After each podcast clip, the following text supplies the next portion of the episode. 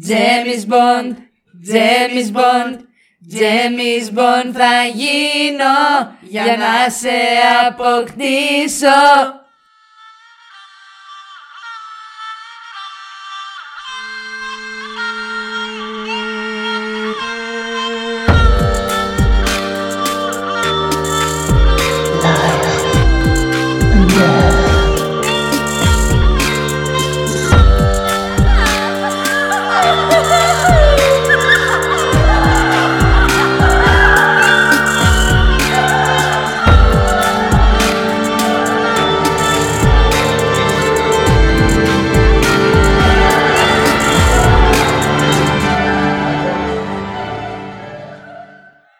Ντόμπρε βέτσε ψυχάκια! Πριβιέτ. Είμαι η Έλενα. Η Μυρινέλα. Καλώς ήρθατε στο Dumb and Dumber. Και όποιος δεν κατάλαβε το λογοπαίγνιο, Να φύγει όπως είναι. ένα podcast συνοδευτικό κουλουράκι για το τσάι σας. Ένα podcast το οποίο θα πίνουμε, θα καπνίζουμε και την αγάπη θα βρίζουμε. Φανταστικά, υπέροχα. Εμ, έτσι ένα κύμα δροσιά σήμερα αισθάνομαι. Στις φλέβες μου κυλάει μια θερμοκρασία κάτω των 20 βαθμών Κελσίου μπορώ να πω. Τι εννοείς ψυχροαίματη φίλη μου; Εννοώ ότι αυτή η υπόθεση μου παγώνει το αίμα για πολλούς λόγους. Ναι, σήμερα θα σε πάω σε κλίματα όχι τροπικά, σε κλίματα ψυχρά, σε Ψυχρά. κλίματα βόρεια, σε κλίματα...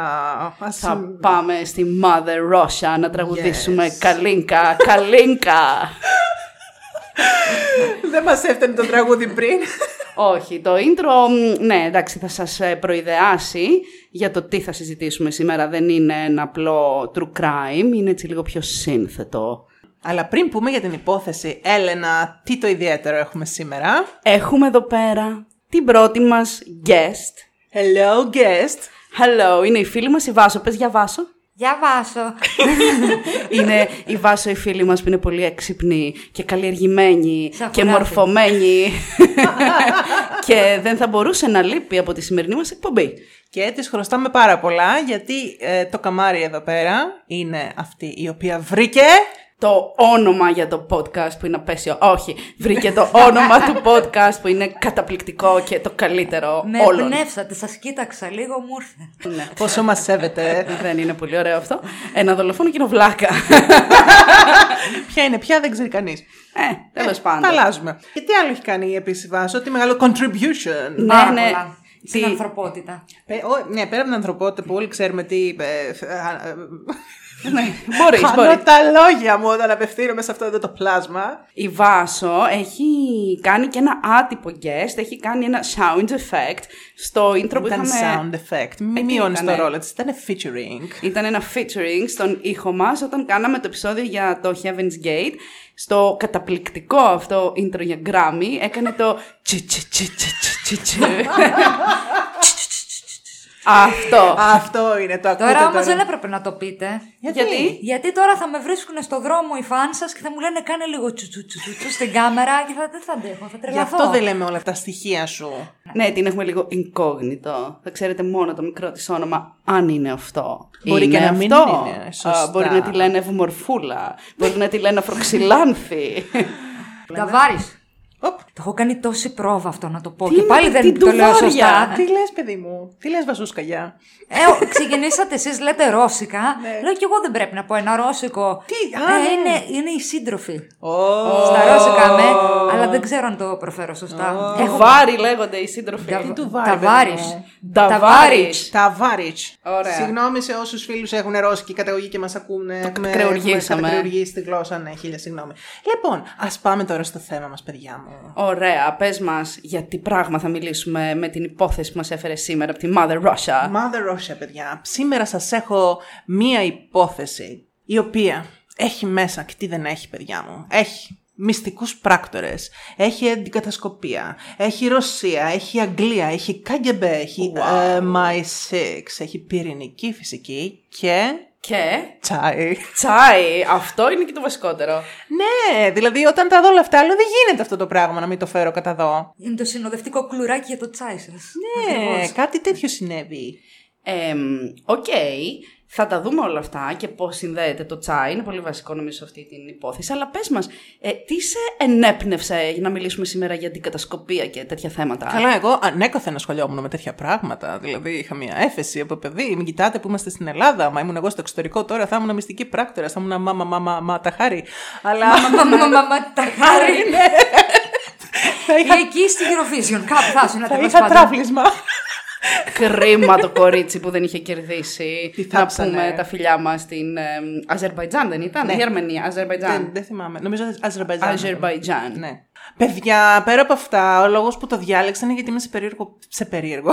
είμαι σε περίοδο πένθους. Ο Χριστός και η Παναγία. Καλέ, ποιο χάσαμε; Δεν χάσαμε. το θείο, τον Περικλή. Ποιο χάσαμε; Τελείω η αγαπημένη μου σειρά, παιδιά. Έβλεπα το Killing Eve φανατικά, το οποίο πραγματευόταν θέματα άκρος σχετικά με Έχει τελειώσει τρει-τέσσερι μήνες Δεν τώρα. θα ακόμα τελειώσει πενθεί. ποτέ στις καρδιές του κοινού τέτοια ωραία σειρά με τόσο ωραίους γυναικείους δυναμικούς χαρακτήρες, με τέτοιο μυστήριο, με τέτοια δράση. Επιτέλους έβλεπε γυναίκες εκεί πέρα να είναι μπαντά, να δίνουν ξύλο και να μην τρώνε ξύλο. Εμένα πολύ μου άρεσε. Αλλά έχει χάρη αυτή η κακούργα που έγραψε την τέταρτη σεζόν, να μην την πετύχω πουθενά. Παιδιά, Θέλω είναι σε να έξαλλη ηρεμήσεις. κατάσταση. Να τη δώσουμε κάτι να πιει.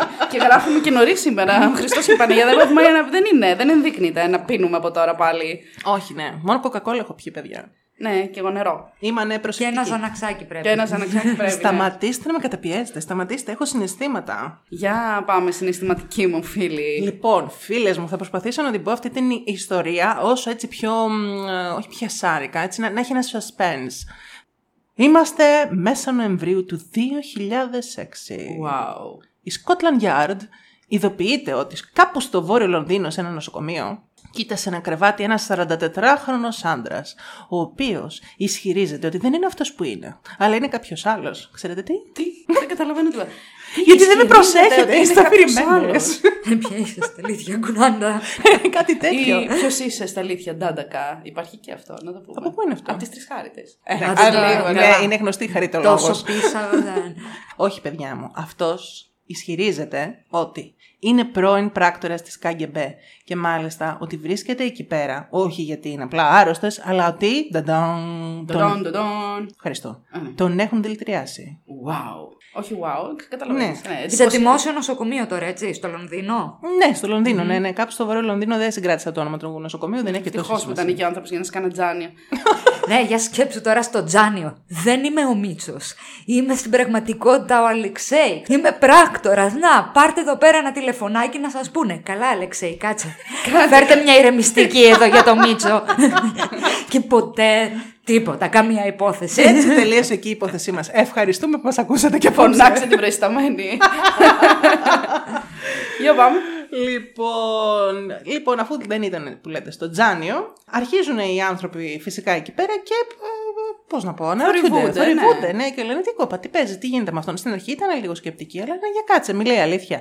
Επίσης, πράγματι τα συμπτώματα αυτού του ανθρώπου, παιδιά, δεν ήταν και τόσο normal. Δηλαδή, μπήκε με μια κάποια διαθεσία τις πρώτες μέρες, αλλά όσο πέρναγε ο καιρός χειροτέρευε. Και οι γιατροί δεν μπορούσαν να βρούνε ε, από τι μπορεί να έπασχε. Από την ώρα λοιπόν που γυρνάει και τους λέει: Παιδιά, με έχουν δηλητηριάσει, φρικάρουν όλοι και μ, λένε: Ωπ, τι γίνεται εδώ. Όπως είπα λοιπόν, ε, ενημερώνουν τη Scot- Scotland Yard και σπέβδει η Scotland Yard να ρωτήσει, να δει τι παίζει, ρε παιδί μου.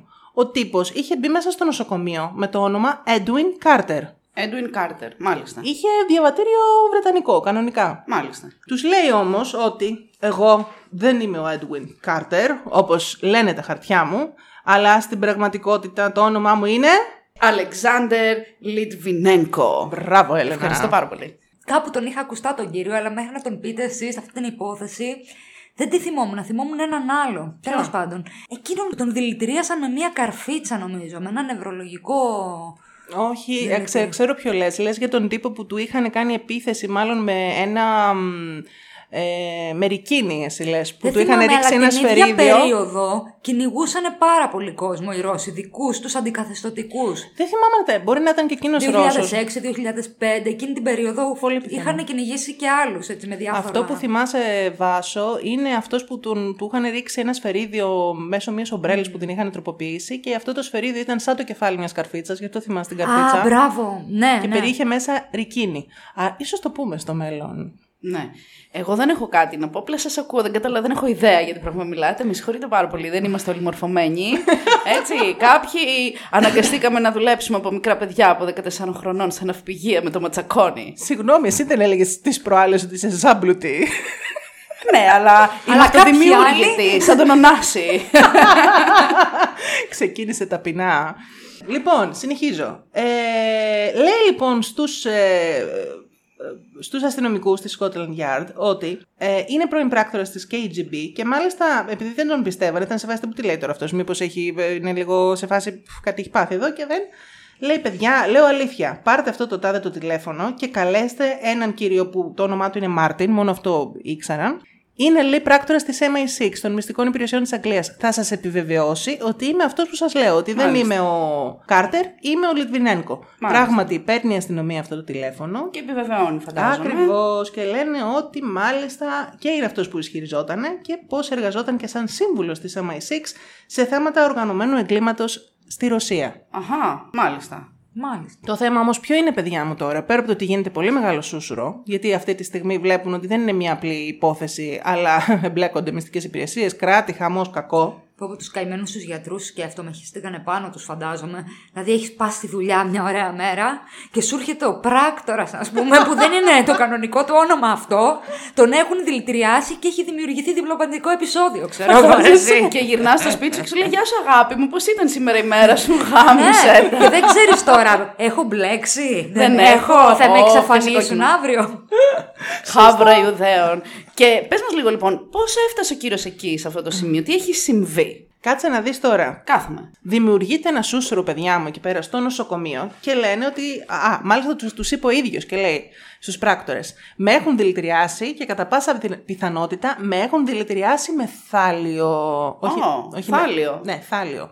Το θάλιο είναι ένα χημικό στοιχείο, παιδιά, το οποίο ανήκει στην κατηγορία των μετάλλων και είναι εξαιρετικά τοξικό. Ε, ακόμα και η επαφή με το δέρμα θεωρείται επικίνδυνη. Ενδιαφέρον. Το θάλιο το χρησιμοποιούσαν. Ε, ε, εντάξει, δεν το, ανεπίσημα τα ξέρουμε αυτά. Ε, οι μυστικές υπηρεσίες και μάλιστα η KGB έχει ακουστεί ότι το χρησιμοποιούσαν για δολοφονίες Α, γι' αυτό του στόχων. ήρθε αυτόν Ναι, συγκεκριμένα. ήξερε ότι ήταν το πιο πιθανό να είναι θάλιο. Έχουμε και serial killers που έχουν σκοτώσει κόσμο με θάλιο, κάτι κυριούλες εκεί. Καλές, μπορεί να τις πιάσουμε κάποια στιγμή στο ναι, μέλλον. βεβαίως. Και είχαν προβληματιστεί στο νοσοκομείο γιατί κάποια από τα συμπτώματα που εμφάνιζε ο τύπος, όπως η απώλεια των μαλλιών του, είχαν πέσει παιδιά τα μαλλιά μέσα σε 10 Ναι, ναι, ναι. μέρες. Υπάρχουν και φωτογραφίες, μπορείτε να δείτε πώς Πολύ- ήταν ο άνθρωπος. Ήταν πολύ άσχημη η κατάστασή του. Ήταν η απώλεια των μαλλιών, ήταν η μείωση του αριθμού των αιμο- αιμοπεταλίων, αλλά υπήρχαν και άλλα συμπτώματα τα οποία δεν, δεν, δεν κόλλαγαν με το θάλιο.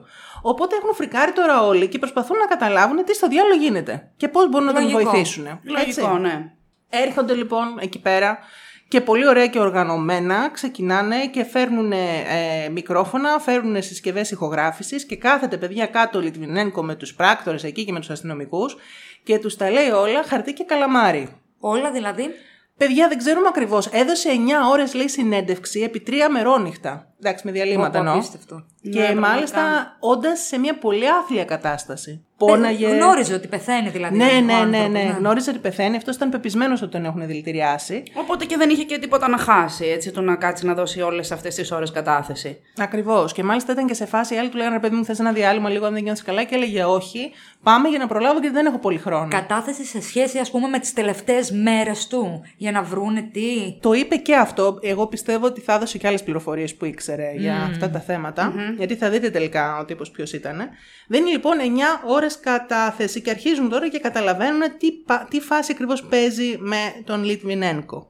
Έλληνα, θες να μας πεις λίγο έτσι ένα background story για να καταλάβουμε πώς έφτασε να είναι εκεί που είναι, για να πούμε τα, τα Ε, μετέπειτα; τελικά ποιος είναι; Τελικά. Ε, Ποιος ναι. είναι στα αλήθεια ο Λιτβινένκο. Ποιος είναι στα αλήθεια ο Λιτβινέγκο. Λοιπόν, ο Λιτβινέγκο ήταν ένας ε, Ρώσος πρώην αξιωματικός της Ομοσπονδιακής Υπηρεσίας Ασφαλείας, η οποία λέγεται FSB. Ε, μ, θα πούμε λίγο και τι ήταν η FSB. Γεννήθηκε στο Βορονές της Ρωσίας και ο πατέρας του ουκρανικής καταγωγής ήταν γιατρός. Λοιπόν, εισήλθε ο κύριος στην μυστική υπηρεσία της ε, Ρωσίας το 1988. Η Ομοσπονδιακή λοιπόν Υπηρεσία Ασφαλείας της Ρωσικής Ομοσπονδίας είναι η κύρια υπηρεσία ασφάλειας της Ρωσικής Ομοσπονδίας και το κεντρικό γραφείο διάδοχος της πρώην Επιτροπής Κρατικής Ασφαλείας, δηλαδή της ΚΑΓΚΕΜΠΕ. Μάλιστα. Οι κύριες αρμοδιότητες λοιπόν της FSB είναι στο εσωτερικό της χώρας και περιλαμβάνουν την αντικατασκοπία εσωτερική και εξωτερική, την ασφάλεια των συνόρων, την καταπολέμηση της τρομοκρατίας και την επιτήρηση, αλλά και την ε, διεύρυνση ορισμένων άλλων ειδών σοβαρών εγκλημάτων. Έτσι. Διερεύνηση. Τι είπα, διεύρυνση. Ναι, διερεύνηση. Θα προτιμούσα να είναι διερεύνηση. διεύρυνση, διερεύνηση. Η έδρα. Έχουμε το σπασοκλαμπάνιο που θα με διορθώνει. Για να Εδώ σας ούτε να πούμε. διαβάσεις δεν μπορείς. Δεν μπορώ, όχι. Ούτε αυτό είπαμε. Είμαι μόρφωτη. Για να σας Και πούμε. ξένη. Μην το ξεχνάμε.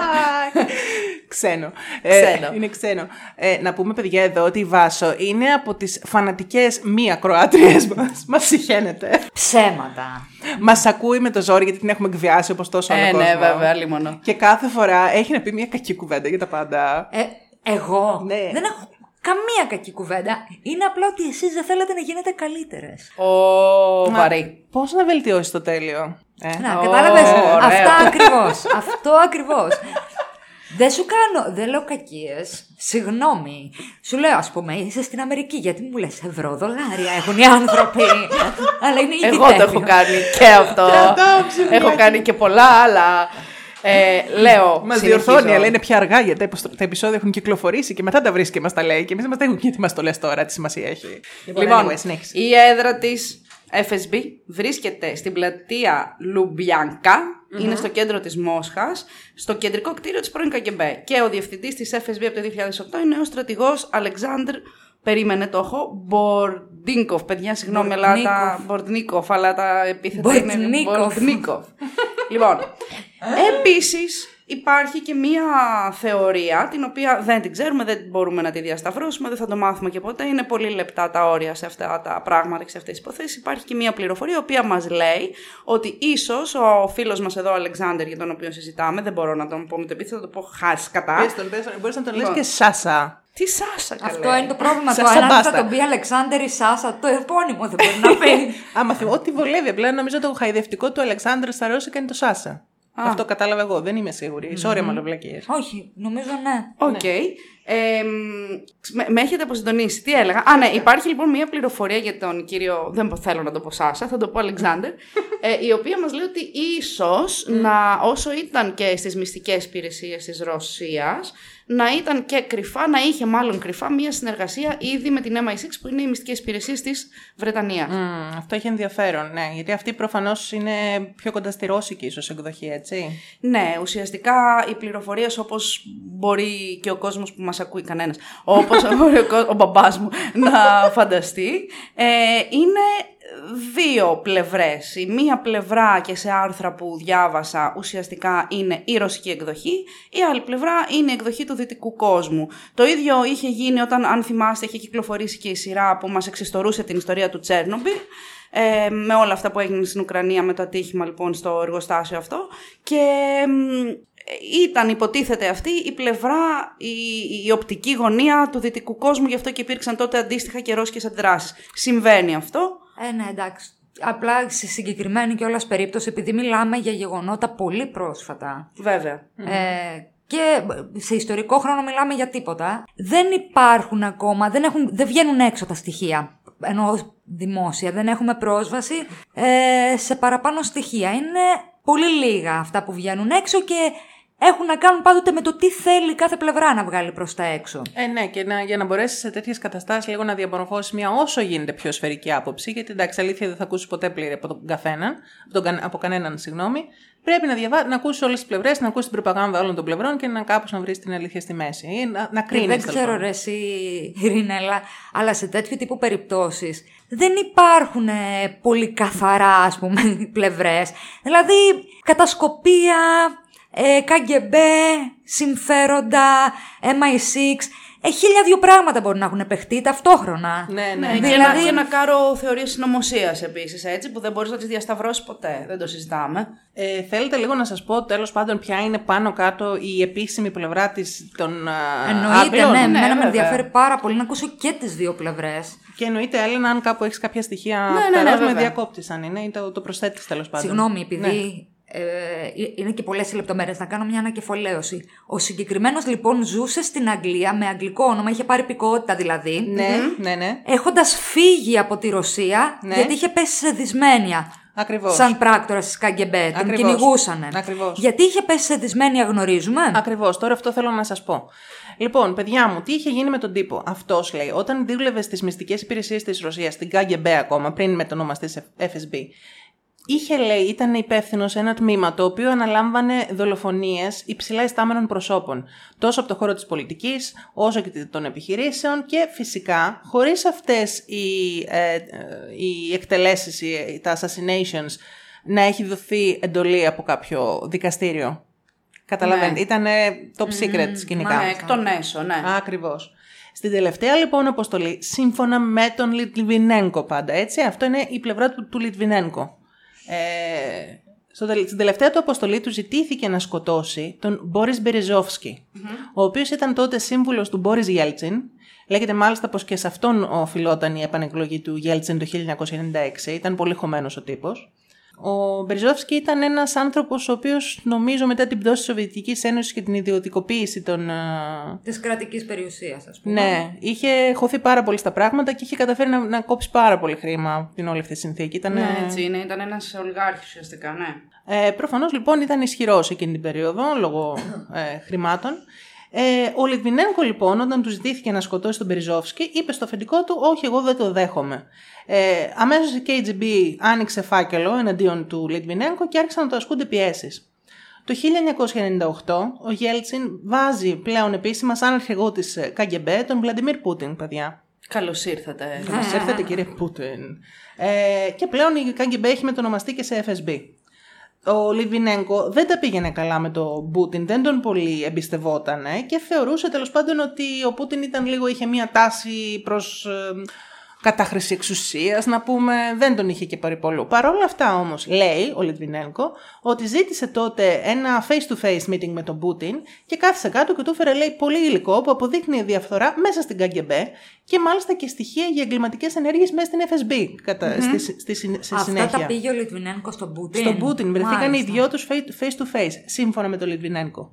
Ο Πούτιν δεν εκτίμησε όμως αυτή την κίνηση. Δεν φάνηκε ας πούμε, να σηκώνει φρύδι και να πει Α, σε ευχαριστώ πολύ που τα έφερες, για να δούμε εδώ τι γίνεται.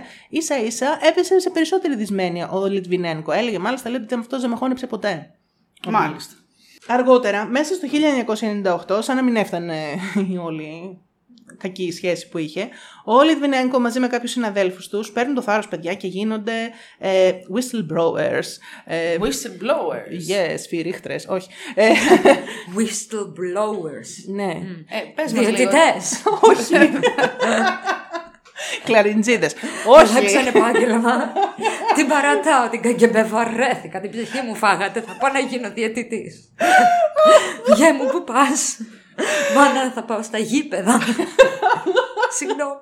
Ε, Τι ήταν οι whistleblowers; Ρε παιδί μου, whistleblowers είναι αυτοί οι οποίοι. εμ, ε, όχι, οι, κακές, οι κακές γλώσσες μπορούν να τους πούνε προδότες, δεν είναι. Είναι αυτοί, ρε παιδί μου, που βγαίνουν και αποκαλύπτουν στοιχεία Α, α, ναι, κατάλαβα. από, ναι, από την οργάνωση που ανήκουν, από το κράτος που ανήκουν και τα βγάζουν στη φόρα, ας πούμε, και αποκαλύπτουν στοιχεία με κίνδυνο φυσικά. Τα τους. σπουργίτια, τα πουλάκια. Ακριβώς και λάιδεσαι το πλοί. Ε, που λέμε στο χωριό μου. Κάνουν λοιπόν μια συνέντευξη τύπου στη Μόσχα και γίνεται φυσικά παιδιά σάλος γιατί είπαν σε αυτή τη συνέντευξη τύπου ότι οι ψηλά ιστάμενα πρόσωπα εκμεταλλεύονται τη δομή της FSB και ζητούν ενέργειες και δολοφονίες οι οποίες δεν γίνονται για όφελος της χώρας όπως θα έπρεπε κανονικά σε μια μυστική υπηρεσία αλλά γίνονται για ε, Ιδίων, ε. Ακριβώς, για προσωπικά, πολιτικά και οικονομικά συμφέροντα των ανθρώπων που είναι μέσα διαπλεκόμενοι και εκμεταλλεύονται το σύστημα για δικό τους όφελος. Γίνεται σάλος, όπως καταλαβαίνετε, μετά από Ε, αυτό. βέβαια.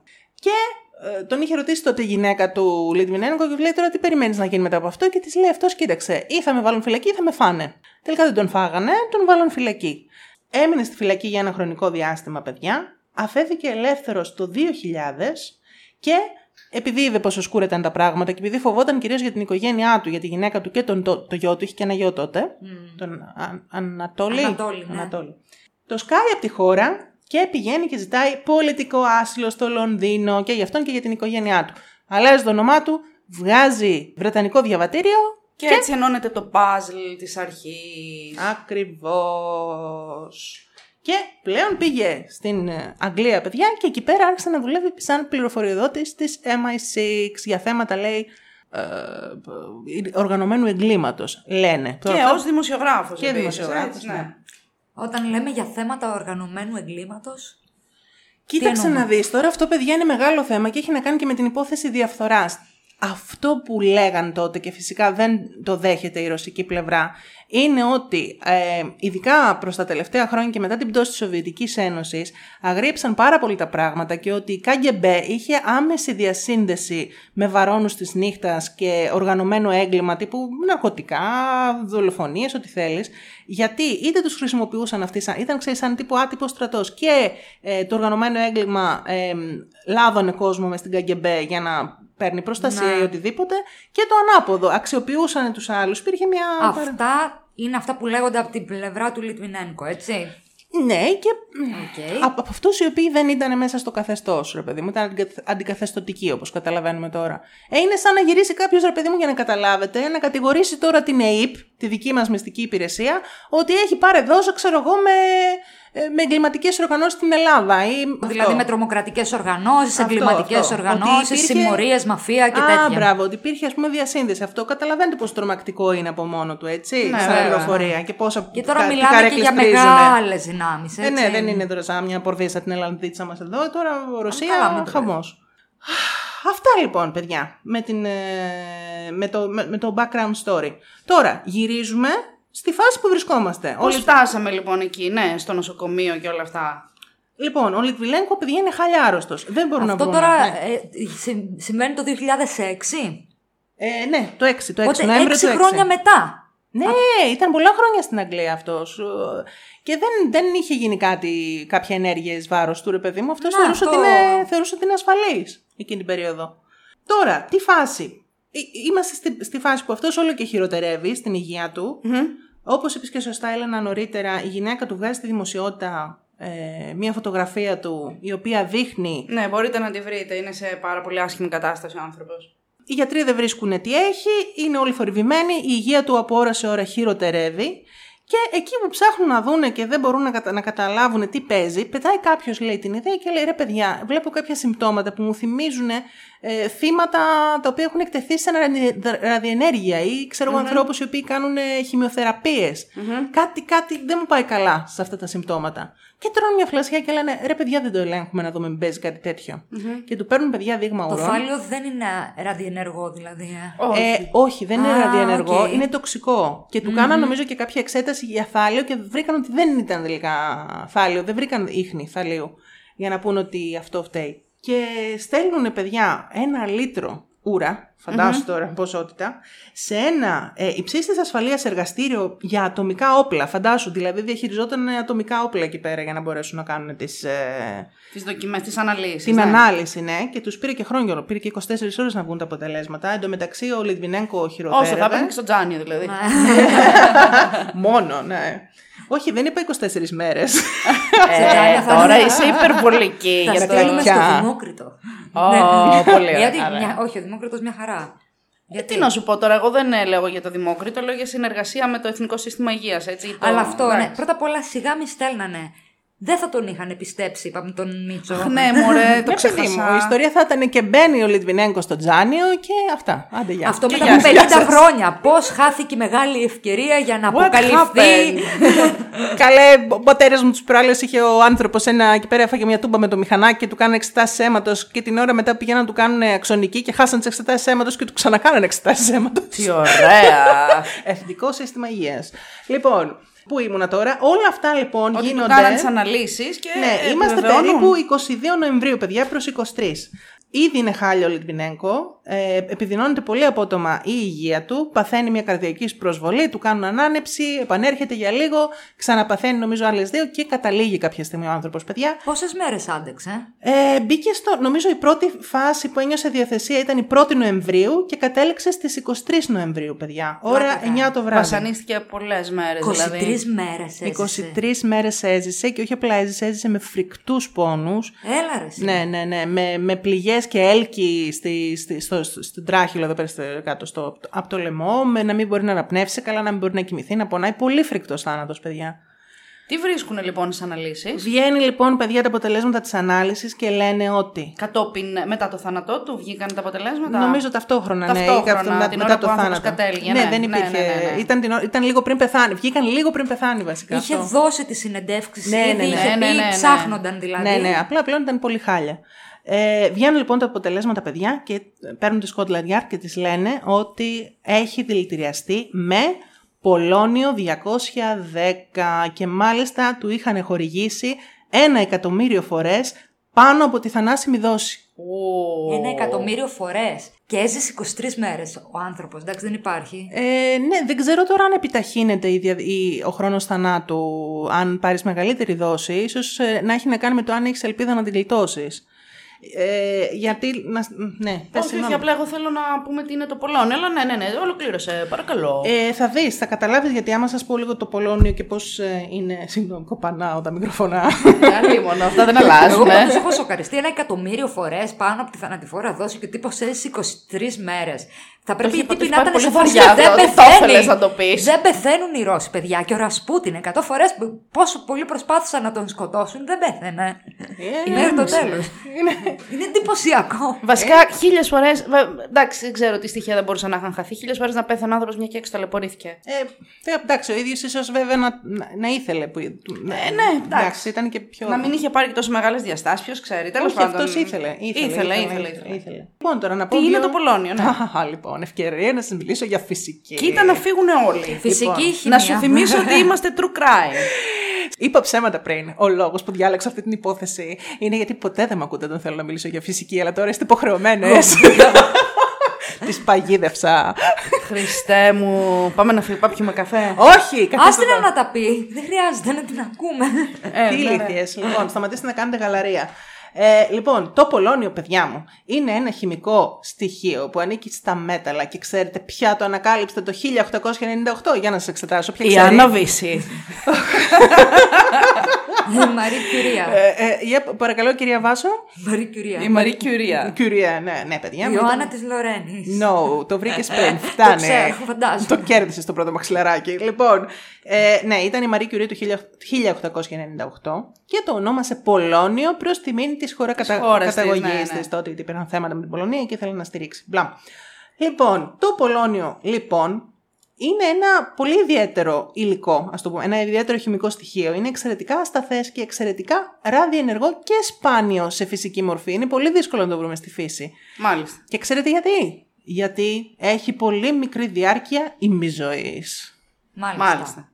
Μάλιστα, μαλλί και δυο σας, τι είναι ημιζωή. Είναι η μέση Γιατί της δεν ρωτάω, ζωής. αφού δεν ξέρετε, αφού σας βλέπω Ουρλιάζουμε τώρα, πάλι. θέλετε να τελειώσω γρήγορα και με κοιτάτε σαν χάνει και οι δυο σας, σας βλέπω. Τι είναι η ημιζωή, ξέρετε; Ναι, η, η ζωή μου αυτή τη στιγμή, μισή ζωή. Και εμένα μου την έχεις φάει. Ανάθεμα την ώρα και τη στιγμή. που μου την διάλεξα. έχεις ρουφήξει τη ζωή. Όχι, η διάρκεια ημιζωή. Μην παρεξηγηθώ, παιδί μου. Εγώ συνεχίζω εκεί με το Πολώνιο. Συνέχισε.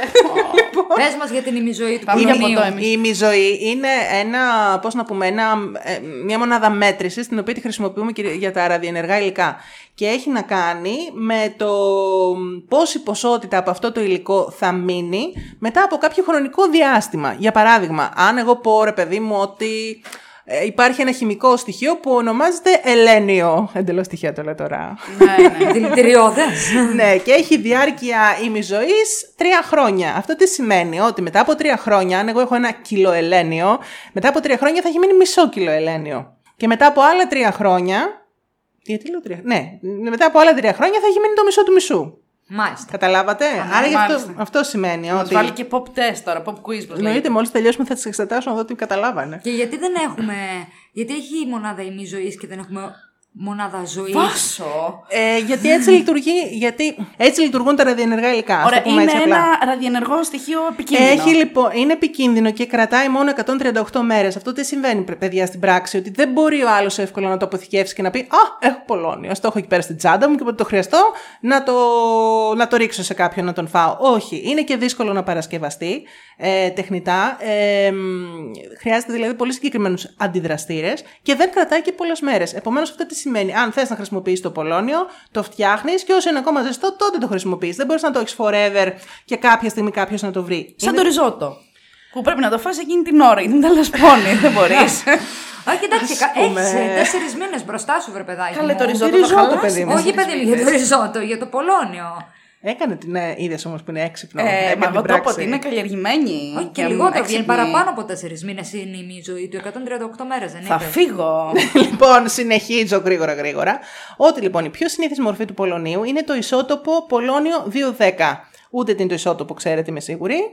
Καλά, δεν έχει σημασία. Και, είναι και, και είμαστε και σπίτι μου σήμερα. Και να φύγω από το σπίτι μου δεν Πώς θα γίνεται. πας; Να σου πω. Να... Λοιπόν, τίποτα. Το ισότοπο είναι ένα. Είναι, πολώνιο είναι και αυτό. Όταν λέμε ένα πο- ισότοπο πολωνίου, σημαίνει ότι έχουμε πολώνιο. Απλά ο πυρήνας του έχει διαφορετικό αριθμό νετρονίων από την κλασική μορφή. Α, όταν αλλάζουν ο αριθμός νετρονίων, έχουμε ισότοπα. Αυτό. Μπορεί να δημιουργήσουν ένα στοιχείο το οποίο μπορεί να είναι πιο ασταθές με αυτόν τον τρόπο. Για παράδειγμα, το 210 λοιπόν είναι αυτό το οποίο είναι το πιο σύνηθες και εκπέμπει ακτινοβολία Α. Στο επόμενο επεισόδιο θα σας μιλήσουμε για μαγειρική. Πώς να φτιάξετε αρνάκι φρικασέ. True crime, δεν θα ξακούσετε. Δίνω τροφή για σκέψη. Και εκπέμπει το γαμοπολόνιο εδώ πέρα, ανάθεμα την ώρα και τη στιγμή που το διάλεξα. Ακτινοβολία Α. Ακτινοβολία Α τι είναι, παιδιά; Σημαίνει ότι σκάνε από το. Σκάσε, μωρή να πω. Σκάνε από τον πυρήνα του και φεύγουνε. Αλφα σωματίδια, τα οποία τι είναι; Είναι σωματίδια τα οποία αποτελούνται από δύο νετρόνια και δύο πρωτόνια, δηλαδή είναι σαν να λέμε πυρήνας ηλίου. Και αυτό το πράγμα, επειδή στα μέτρα της φυσικής και της χημίας είναι κάτι που είναι αρκετά ογκώδες και βαρύ, εάν χτυπήσει πάνω στο DNA σου, σου καταστρέφει το DNA και τα κύτταρά σου. Έτσι λοιπόν γίνεται επικίνδυνη η ακτινοβολία Α. Αλλά. Στο επόμενο πες, επεισόδιο, serial killer Βάσο. Πώς σκότωσε. Εγώ, παιδιά, δεν ξέρω, με συγχωρείτε. Παίρνω κάτι νοοτρόπ. και μου προκαλούν υπνηλία.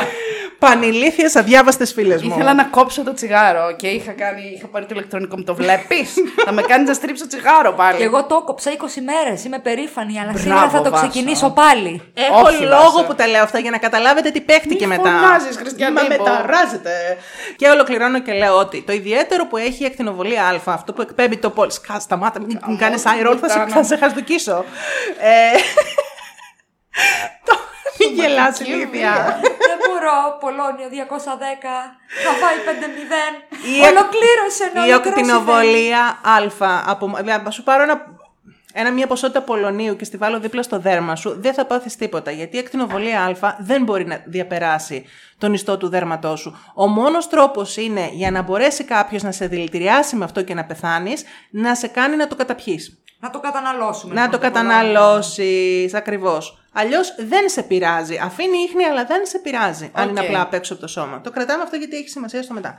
Τώρα, τι γίνεται, παιδιά; Με το που. Α! Μου τράβηξε τα μαλλιά! Συγγνώμη, νόμιζα ότι τρως μια Έχουμε τρίχα. επίθεση! Κάποιος να καταγράψει. Θα κατουριδώ. Πάρτε τηλέφωνο τη Scotland Yard να έρθει. Παιδιά, δεν, κα- ο- δεν ξέρω τι να πω για να Εντάξει, δικαιολογήσω. ναι, δεν ξέρω τι να πω για να δικαιολογήσω τη σημερινή εκπομπή.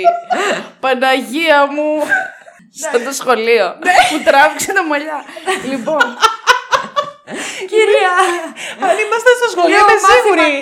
Είσαι το φιτουκλάκι και σου μαλάκα. τραβάμε τα μαλλιά Εντάξει, σου, δεν λες παίζει. μάθημα. Θα στρίψω τσιγάρο, δεν γίνεται. Καλά, στρίψε τσιγάρο. Είμαι σίγουρη αν ήμασταν ποτέ στο σχολείο συμμαθήτριες, θα ήμουν εγώ το καημενάκι, θα έλεγα μάθημα και εσείς θα μου πετάγατε από πίσω χαρτάκια κάκιστες. Για να μην είσαι φυτό. Θα σου βάζα απουσία στο πουσιολόγιο και εσύ ήσουν εκεί για να μάθεις. Αυτό είναι κατάχρηση εξουσίας. λοιπόν, συνεχίζω, παιδιά μου τώρα. Αμήν, Παναγία. Να μην Παναγία μου. Ε, μάθαμε τι είναι το Πολώνιο, μάθαν και εκείνοι τι είναι το Πολώνιο, πανικοβλήθηκαν, χαίστηκαν πάνω τους γιατί δεν το είχαν ξαναματασυναντήσει και λένε τώρα τι να κάνουμε να δούμε πώς τυχόν, πώς έγινε και τον δηλητηρίασαν με το Πολώνιο. Κάθονται και ακούν τις συνεντεύξεις τσούκου τσούκου σιγά σιγά και βλέπουν ότι, παιδιά, 1η Νοεμβρίου, τη μέρα που αρρώστησε και ένιωσε την πρώτη αδιαθεσ- αδιαθεσία ο Λιτβινένκο, είχε συναντηθεί με έναν Ιταλό αναλυτή πληροφοριών, μάλλον πράκτορα, ονόματι Μάριο Σκαραμέλα. Ήταν ο πρώτος ύποπτος, σύμφωνα με τις ε, αρχές. Οκ, παιδιά. αλλά αυ- αυτό τον Σκαραμέλα είδε- ή Σκαραμέλα. Σκαραμέλα. Ω, συντοπίτης κι αυτά. Συντοπίτης, ναι, ναι, ναι. Πες. Οπότε, αλλά αυτόν τον είδε την πρώτη μέρα που είχε ο- και συμπτώματα, έτσι. Ναι, άρχισε να νιώθει την πρώτη αδιαθεσία, Οκ, 1η οκ. Νοεμβρίου.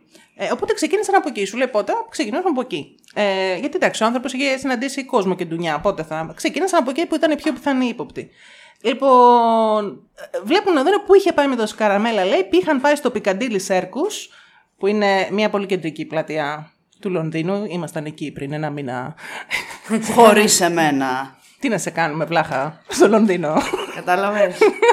Εσύ που ήσουν στο, όχι στον Μπάρι, που είχες Ευτυχώς πάει. Που δεν Στο Τωρίνο ήμασταν ήσουν. εγώ και η Βάσο. Καλά, εγώ ήμουν ναι. στην Ιταλία, ναι. Ναι, αλλά ταυτόχρονα τα κάναμε αυτά που κάναμε. Α κάνουμε ένα μικρό story time γιατί δεν έχουμε κάνει, μας έχει πρίξει τα αρχίδια. Με το, τους Πάλι, συγγνώμη, πάλι τους μιλάς όρχης. άσχημα. Όρχης.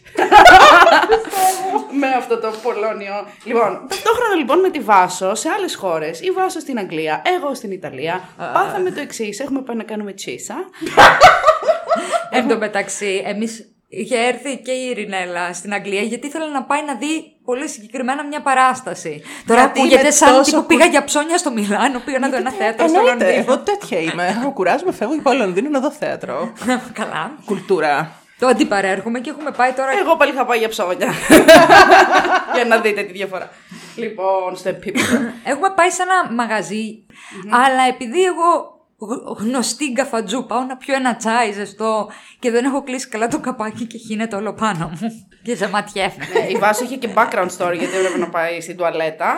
Εγώ πάλι απλά κατουριόμουν και πήγα στην τουαλέτα. Σε δύο παράλληλα σύμπαντα όμως πήγαμε τουαλέτα. Ε, Εντάξει, να σας πω κάτι. Υπάρχουν κάποια καζανάκια τα οποία δεν έχουν κουμπί, κόμβιο. Κομβίο. Κομβίο, με συγχωρείς, είμαι ξένο. Ε, λοιπόν, αλλά έχουν ένα ματζαφλάρι που κρέμεται και το τραβάς και πέφτει το νερό. Παιδιά, σε αυτό το πάρα πολύ ωραίο βεσέ που πήγα, πεντακάθαρο δεν μπορώ να πω. Πάω να τραβήξω το καζανάκι, λέω κρέμεται αυτό το ματζαφλάρι, αυτό θα είναι. Αλλά όχι. Βάσο μου, εσύ τι έπαθες; Όχι. Εγώ μπήκα σε μια πάρα πολύ βρώμικη τουαλέτα. Εντάξει, στη μέση τώρα του Λονδίνου. Και ψάχνω κι εγώ να τραβήξω γαζανάκι, βλέπω κι εγώ μια κλωστή εκεί πέρα. Λέω αυτό θα είναι. Και, τραβάω. τραβάμε. και γίνεται χάος. Εγώ, παιδιά, δεν το τράβηξα. Του γάμισα τη μάνα έτσι, δηλαδή το ξεκόλιασα. Έφυγε, έφυγε από τον τοίχο, έπεσε κάτω. Τι αγωνία, έσπασε. τι αγωνία να τραβήξει καζανάκι. Του δώσα πόνο, όχι αστεία. Λοιπόν. Τι ήταν αυτό ρε παιδιά τελικά μας φάγατε εδώ, τι Καλά. τραβήξατε; λοιπόν, αρχίζει λοιπόν ένας συναγερμός να ακούγεται και να έχει σε όλο το μαγαζί. Ιου, ιου, ιου, ιου, ιου. Ε, είχαμε Ιου, τραβήξει, ιου, παιδιά, ιου. αυτό που έχουν στη. Όταν, κινδυ... όταν ε, τέλος πάντων βρίσκεσαι σε ανάγκη, τραβάς αυτό το ματζαφλάρι και έρχονται να σε σώσουν. Γιατί οι άνθρωποι έχουν σκεφτεί ότι μπορεί κάποιος να χρειαστεί βοήθεια στην τουαλέτα. Εμείς πού να το φανταστούμε εδώ πέρα; Καλέ ναι, εδώ σε αφήνουν να πεθάνεις με το Κανονικά. Παιδιά, ρε, πραγματικά. έτρεχαν οι άνθρωποι να με σώσουν. Και εμένα, και ήθελα να βγω, γιατί επίσης εγώ, όπως προείπα, είχα χύσει το τσάι πάνω μου. Οπότε Οπότε, τρέχα mayday. να με σώσουν και φαινόμουν σαν κατουρημένη.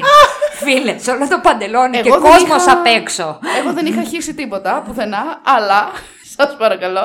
Αλλά ήρθε ο άνθρωπος και μου λέει: Κυρία μου, κυρία μου, είστε καλά. Δεν Εγώ- σου πέτσε, είπε σινιόρα. Ναι. Come Και sta? Εγώ του λέω: Εγώ. Όχι. Δεν έκανα τίποτα από αυτό που λέτε. Γκρεμισμένο αυτό το Γκρεμισμένο. λίγο. Μα μου λέει: Το γκρεμίσατε, είναι στο πάτο. Εγώ. Όχι, κάποιο λάθος κάνετε. Ιου, ιου, να Ιου, μαλάκα. ιου. Ε, Ρεζίλη. το σιωπ- Είστε φτιαγμένες για μυστικές πράκτορες και οι δύο. Να πάμε μια εκδρομή στην NASA και να πατήσουμε κατά λάθος ένα κουμπί. Να πάμε να βρούμε τη φίλη σου στην Αχ, Νότια ναι, Κορέα. αχ, ναι, ρε. Έχω μια φίλη, φυλάκια στη Γιούλη, η οποία, Φιλάκια Γιούλη που μας ακούς από την Νότια Κορέα. η οποία ζει στη Νότια Κορέα και κατά θα μας πει, θα πάρουμε και την Ειρηνέλα μαζί και θα μας πει ρε κορίτσα, δεν πάτε να φέρετε κάνα σουσί να φάμε. Και εγώ με τη Βάσο θα χαθούμε και θα μας ξεβράσει στη Βόρεια Κορέα και θα πατήσουμε ένα κουμπί και θα εκτοξεύσουμε πύραυλο και θα αρχίσει ο γου. Και κάπως έτσι παγκόσμιος. θα έρθει ο τρίτο παγκόσμιος πόλεμος. Το τέλος της γης, παιδιά. ναι, δεν, ναι, δεν το λένε για πλάκα. Παιδιά, τις έχω ικανές. Δεν, δεν, αυτές οι δύο σε συνδυασμό είναι πολύ τραγικές. Εγώ απορώ πως δεν έχουν πάρει φωτιά ακόμα εδώ πέρα που είμαστε. Ε, κοντεύουμε, μην νομίζεις. λοιπόν, Πήρε φωτιά ο κόλος μας. Για πάμε. Πίσω στην υπόθεση, παρακαλώ. στην- Σοβαρότητα. Πίσω στην υπόθεση. Έχω ξεχάσει ποια είμαι και τι υπόθεση κάνω. Όχι, εντάξει. Λοιπόν, βρισκόμαστε στο Piccadilly Circus, που είναι σαν την Times Square του Λονδίνου, άμα έχετε πάει. Την, του Λονδίνου, του, του, Της Νέας Υόρκης. της Νέας Υόρκης, γκλάμορου καταστάσεις. Και πάρα λοιπόν, όπως είπατε και πριν και εσείς για το σούσι, πάνε και αυτοί να φάνε σούσι σε μια γνωστή αλυσίδα ε, ε, εστιατορίων στην Αγγλία, την Ιτσού. Ε, κοντά στην Bond Street. Bond, είδατε; Τίποτα δεν είναι τυχαίο σε αυτή την υπόθεση. James Wow. Bond. Λοιπόν, πάνε να φάνε εκεί πέρα σούσι. Είχαν πάει μάλλον να φάνε σούσι 1η Νοεμβρίου και τρέχουν. Μην γελάς ρε. Γελάω γιατί σκέφτομαι, αχ, Αλεξή μου. Πώς τον λένε, Αλεξάνδρ μου. Δεν το έφαγες στο σούσι, σε έφαγε! Σούσι τρως, φαρμάκι καταπίνεις.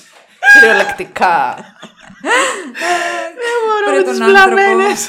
Για πες για το Πικαντήλι, τι έγινε; Στο Πικαντήλε Σάρκος, λοιπόν, τρέχει, σπέβδει η αστυνομία εκεί πέρα με ειδικά όργανα μέτρηση ραδιενέργειας, μετρητέ Γκάιγκερ, με κάτι σκούπες, με κάτι ειδικά που χρειάζονταν για το Πολώνιο. Και βρίσκουν παιδιά, ο, τι έκπληξη, ίχνη Πολωνίου, ε, σε ένα τραπέζι ε, μέσα στο Ιτσου ε, Sushi Bar.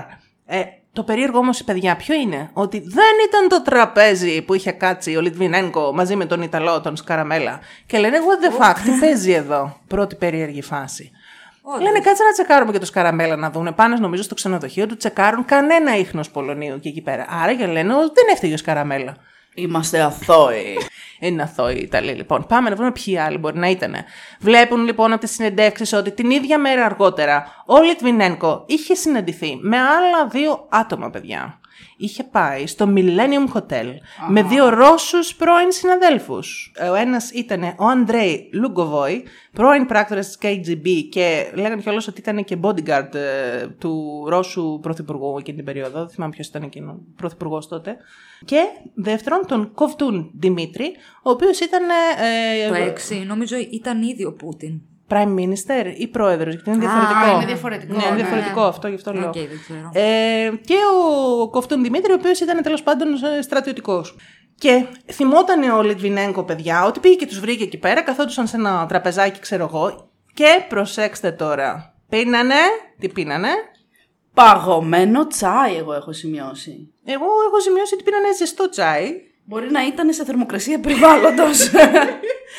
Κοίταξε να δεις. Κάθονται αυτοί, έχουν τα τσαγερά τους, έχουν τα αυτά τους όπως έχουμε και εμείς εδώ, είδατε. Βεβαίως. Τίποτα δεν είναι τυχαίος σε αυτή την εκπομπή. Τίποτα δεν με έχετε κεράσει. Τι θες, Μαρ, πίνεις τσάι εσύ; Αμέ, Καλά, έχεις κοκακόλα πίσω σου, αφού τη βλέπω, λες δεν έχει σημασία. Δεν βγάλαμε ένα τσάι στο κορίτσι. Δίκιο έχει, Έλληνα. Ντροπή σου. Ε, συγγνώμη. Σαβούριαζε σούσι πριν λίγο. Σούσι. Έφαγε Σούσι. σούσι σήμερα, δίκιο έχει. ναι. Λοιπόν, ε, πίνουν λοιπόν οι άλλοι τσάι, έχουν ήδη βάλει στα, στα, στα τσαγερά τους και είναι αυτό και του λένε: Θες να βάλεις και εσύ λίγο από την τσαγέρα. Παίρνει, βάζει, πίνει δύο-τρεις γουλιές, ήταν και ψιλοκρύο, του φάνηκε και λίγο η γεύση και δεν πίνει άλλο. Τελειώνουν την κουβέντα τους, ό,τι, ήθελαν, ό,τι ήταν να πούνε, δεν μας αφορούν εμάς τα δικά τους τα πρακτορικά και φεύγουν αυτοί. Και στη συνέχεια είναι αυτός που άρχισε να νιώθει ε, Δυσφορία. δυσφορία. Τα ακούν τώρα αυτό οι πράκτορες, παιδιά. Πάνε, ψάχνουν και βλέπουν ότι στα, στα τσαγερά, δεν ξέρω αν πήγαν εκείνη τη μέρα, τέλος πάντων μετέπειτα ελέγξανε και είδαν ότι υπήρχαν ίχνη από πολώνιο πάνω στη τζαγέρα που είχε χρησιμοποιηθεί. Υπήρχαν και ίχνη από πολώνιο και στις τουαλέτες του ξενοδοχείου που είχαν δει μέσα από εσωτερική κάμερα καταγραφές ότι πήγαν και στην τουαλέτα αυτή. Άρα για παιδιά όπου ακουμπούσαν αυτοί υπήρχαν ίχνη από πολώνιο. Φοβερό έτσι. Ψάχνουν το μεταξύ και οι, οι μυστικές υπηρεσίες και βλέπουν ότι αυτοί μετά ταξιδέψαν πήγαν Ρωσία. Και υπήρχαν ίχνη από Πολώνιο και μέσα στα αεροπλάνα. Και παιδιά, μέσα της στα British αεροπλάνα, Airwa- ναι. Airways. Έγινε μεγάλο θέμα και με το αεροπλάνο, νομίζω. Κάποια τα κατεβάσανε ενώ ήταν εν πτήση. Κόντυψε να γίνει διπλωματικό επεισόδιο τότε. Ναι, ναι, ναι. Ε, δεν ξέρω τι άλλα σημεία είχαν μολύνει. Όπου δηλαδή, όπου Λένε όπου και για τις περνάγανε κουζίνες αφήνανε σημάδι επίσης. δηλαδή. Ε, ναι, βέβαια και για τις κουζίνες κιόλας λέγανε ότι εντάξει, επειδή ξεπλύναν οι άνθρωποι τα ποτήρια, τα τσαγερά, όλα αυτά που χρησιμοποίησαν για να πιούν ε, το τσάι. Ε, και στις κουζίνες επίσης βρέθηκαν ίχνη. Λένε ότι αρρώστησαν πάρα πολλοί άνθρωποι. Νομίζω, Βάσο, εσύ που Εγώ το διάβαζα διάβασες, πριν 700 άτομα λέει πήγανε με συμπτώματα, όχι σοβαρά όμως, κανένας από Ευτυχώς. αυτούς. Ε, γιατί προφανώς τώρα μιλάμε για τίποτα μικροποσότητες, αλλά άφηνε ίχνη το πολόνιο ναι, και παντού. ε, προφανώς, παιδιά, ε, δεν, δεν, το, δεν το κατάπιαν. Δεν πήγε μες στον οργανισμό τους σε τέτοια ποσότητα. ώστε να Κάπου είναι- διάβαζα σε ένα άρθρο ότι βρήκανε ας πούμε πολώνιο μέχρι και σε στριπτιτζάδικο. Ε, βέβαια, ναι, γιατί εφόσον το κουβαλάς πάνω σου, λογικό. Ναι, λέει ότι αν περάσεις τον οργανισμό σου, δεν μπορείς να ελέγξεις. Βγαίνει από τον ιδρώτα σου, από τις εκκρίσεις του σώματός σου και είναι πάρα πολύ εύκολο. Όπου ακουμπήσεις, αφήνεις ίχνος από πολώνιο και αυτό δεν φεύγει για πάρα πολύ καιρό. Και αυτό είναι σημαντικό, παιδιά, γιατί εν τέλει, οκ, είδανε λοιπόν, προφανώς και κατάλαβαν, ότι τον δηλητηρίασαν με πολώνιο, αυτό κατάλαβαν τέλος πάντων οι αρχές, μέσα στο τσάι στο ε, Millennium δύο Hotel. Ρώσοι. Οι δύο Ρώσοι. Αυτό ήταν που έχουν καταλάβει οι αρχές. Που δηλητηρίασαν στην ουσία έναν Άγγλο-πολίτης στην Αγγλία, έτσι. Ναι, γιατί τυπικά αυτό ήταν, αυτό ήταν το φοβερό, παιδιά. Ότι είχαμε χτύπημα από. εικαζόμενο χτύπημα, για να είμαστε ακριβείς, από Ρώσους ε, πράκτορες σε ξένο έδαφος. Το οποίο αυτό για τότε ήταν ε, άνω ποταμών. Το οποίο αυτό το... λένε οι Άγγλοι, έτσι. Ναι, εγώ τα λέω τώρα λίγο από τη βρετανική εκδοχή. Εννοείται, παιδιά, έτσι είναι το story που στο Γιατί νομίζω ότι οι Ρώσοι υποστηρίξαν ότι αυτά είναι ψέματα και ότι στην ουσία οι Άγγλοι τον φάγανε. Ναι, αυτό που λέγαμε λοιπόν και νωρίτερα, ότι υπάρχουν πάντα οι δύο εκδοχές, έτσι. Ε, καταρχάς να πούμε ότι κάποια στιγμή, αυτό, αυτό ισχύει, έτσι, ότι ο Λιτβινέγκο προκάλεσε την οργή του Πούτιν όταν κάποια στιγμή γράψε ένα βιβλίο, αυτό το έκανε. Ο τίτλος του βιβλίου ήταν «Ανατινάζοντας τη Ρωσία». Και εκεί, μέσα στο βιβλίο αυτό, ε, κατηγορεί ουσιαστικά ευθέως ως εμπνευστή διαφόρων βομβιστικών επιθέσεων στο εσωτερικό της χώρας λίγο πριν τις προεδρικές εκλογές, οι οποίες αποδόθηκαν σε τσετσένους ε, τρομοκράτες. Δηλαδή, ουσιαστικά ε, προσπάθησε να κατηγορήσει ευθέως τον Πούτιν. Και αυτό σε συνδυασμό με τις πληροφορίες που είχαν οι ρωσικές υπηρεσίες πληροφοριών για στενή συνεργασία του ε, Λιτβινέγκο με την MI6 οδήγησε σε, σε, και μάλλον οδήγησε και αυτό στην επίθεση εναντίον του. Ε, υπάρχει και αυτό. Από εκεί και πέρα, ναι, υπάρχουν πάντα οι δύο, οι δύο πλευρές. Αυτό που είπαμε και νωρίτερα, ότι κατά πάσα πιθανότητα, έχει ακουστεί μάλλον, όχι κατά πάσα πιθανότητα, ότι ήταν ήδη συνεργάτης μυστικά των ε, Βρετανικών αρχών ήταν και μια δύσκολη περίοδος τότε. Παιδιά, νομίζω ήταν τότε που ήταν με τον πόλεμο στην Τσετσενία. Υπήρχαν φήμες για προβοκάτσια μέσα από την Καγκεμπέ. Κατηγορούσαν για αυτές τις βομβιστικές επιθέσεις ότι έφταιγε η Καγκεμπέ. Η Καγκεμπέ έλεγε ότι φταίγανε οι Τσετσένοι. Τα ξέρετε τώρα ε, αυτά. Ναι, και εντάξει, προφανώς η προπαγάνδα και από τη Δύση και από τη Ρωσία. Πολύ ισχυρή. Ναι, είναι πάρα πολύ ισχυρή. Πάντως μέσα ενημέρωσης τα μέσα ενημέρωσης της ε, Ρωσίας υποδεικνύουν ότι ο θάνατος του Λιτβινέγκο συνδεόταν με τον κύριο Μπερεζόφσκι που αναφέραμε νωρίτερα. Ο οποίο θέλαν να τον φάνε. Θέλαν να τον φάνε, έτσι. Και μάλιστα ε, αναφέρουν ότι ο πρώην διοικητής της FSB κατά τη διετία 96-98, ο κύριος Νικολάη Κοβαλιόφ, για τον οποίο ο Λιτβινένκο εργαζόταν τότε, δήλωσε ότι το περιστατικό μοιάζει με έργο του Μπερεζόφσκι. Και μάλιστα είπε: Είμαι σίγουρος ότι κανενός είδους μυστική υπηρεσία δεν συμμετείχε σε αυτό και πιθανολογήθηκε ουσιαστικά η εμπλοκή του Μπερεζόφσκι από αναρρύθμιτες ρωσικές τηλεοπτικές εκπομπές. Αυτή ήταν ε, ε, η μεριά της Ρωσία. είναι τι θα πούνε κιόλας. Ναι. Μα τι θα πει κάθε πλευρά, παιδιά. Αυτό κάθε πλευρά, να σας πω κάτι, μπορεί να είναι ένα γεγονός, κάθε πλευρά θα το πάρει και θα το ερμηνεύσει ανάλογα με το πώς της συμφέρει και θα το διαχειριστεί και θα το ναι, μανιπιουλάρει. Ε, αντίστοιχα, να πούμε και να σημειώσουμε εδώ ότι ο Σεργέη Αμπέλτσεφ, ο οποίος ήταν μέλος της Δούμας. Η Δούμα είναι ουσιαστικά μια, σαν τη Βουλή, ας πούμε, σαν ένα κομμάτι της ε, Ρωσικής Βουλής. Okay. Δήλωσε στις 24 Νοεμβρίου του 2006 πως ήταν η τιμωρία που άξιζε σε προδότη. Είμαι πεπισμένος ότι ο τραγικός θάνατός του θα αποτελέσει σοβαρή προειδοποίηση και για άλλους προδότες, οπουδήποτε και αν βρίσκονται. Στη Ρωσία δεν συγχωρούν την προδοσία. Είδες τελικά, ρε παιδιά, πόσες αντικρουόμενες δηλώσεις και πόσο μπέρδεμα. Και εγώ στην πραγματικότητα, έτσι, σαν μία άσχετη στην απέξω, πιο πολύ πιστεύω τους Άγγλους αυτό και θεωρώ ότι οι Ρώσοι, ας πούμε, τον φάγανε γιατί ήταν στην ουσία προδότης. Δηλαδή, ναι, για αυτούς ήταν ένας προδότης. Για τη ρωσική ναι, πλευρά ήταν προδότης.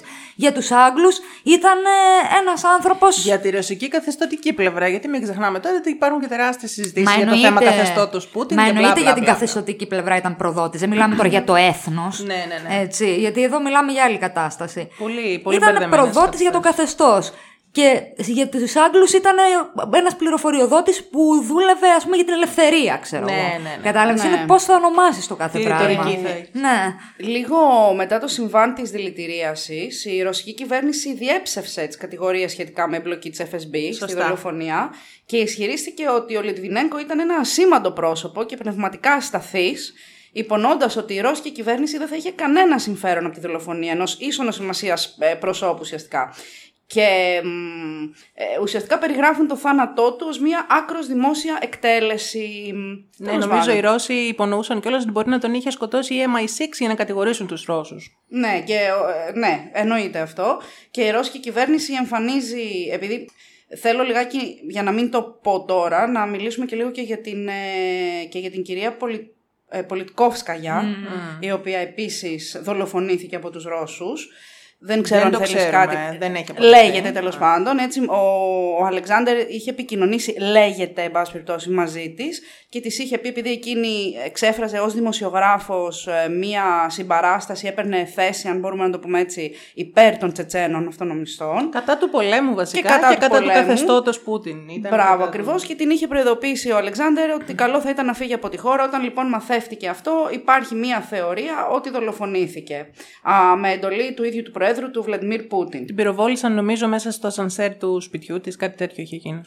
Ε, ναι, και μία εξήγηση που δόθηκε από τη ρωσική κυβέρνηση εμφάνιζε τους θανάτους του Λιτβινέγκο και της ε, Πολιτικόφσκαγια ως σχεδιασμένους για να πληγεί ο ίδιος ο πρόεδρος ο Βλάντιμιρ Πούτιν. Δηλαδή ότι δεν είχε εμπλοκεί ο ίδιος. Κάθε γεγονός που ρε παιδιά είναι ε, να, να ερμηνευτεί από διαφορετικές Και για δύο οπτικέ. πλευρές. Ακριβώ, ακριβώ. Είναι εύκολο, ρε παιδί μου. Μα να- και αυτή είναι η δουλειά των μυστικών υπηρεσιών. Οι μυστικές υπηρεσίες δεν είναι δικαστήρια, δεν ερευνούν την αλήθεια. Παίρνουν περιστατικά, είτε δημιουργούν, είτε τα παίρνουν και τα φωτίζουν ανάλογα με το συμφέρον της κάθε χώρας, διοίκησης, Καθεστώτος, καθεστώτος, πλευράς, ναι. whatever.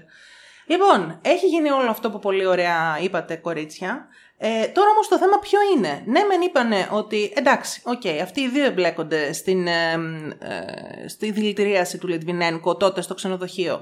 Αλλά πώς βρέθηκε Πολώνιο στο τραπέζι του Ήτσου που δεν είχε Α, καθίσει μπράβο, αυτός; ναι. Αυτό ήταν ακόμα ένα μυστήριο για τις αρχές. Και ψάχνουν παιδιά, είδαν εκεί πέρα, κάνουν ανακρίσεις, είδαν υλικό και ανακαλύπτουν ότι περίπου δύο εβδομάδες πριν να νιώσει τα πρώτα συμπτώματα ο Λιτβινένκο, Μάλιστα. στις 16 Οκτωβρίου του 2006, ο ε, Λούγκοβόη, πάλι αυτός, και νομίζω και ο Κοφτούν, Και ο Κοφτούν, ναι.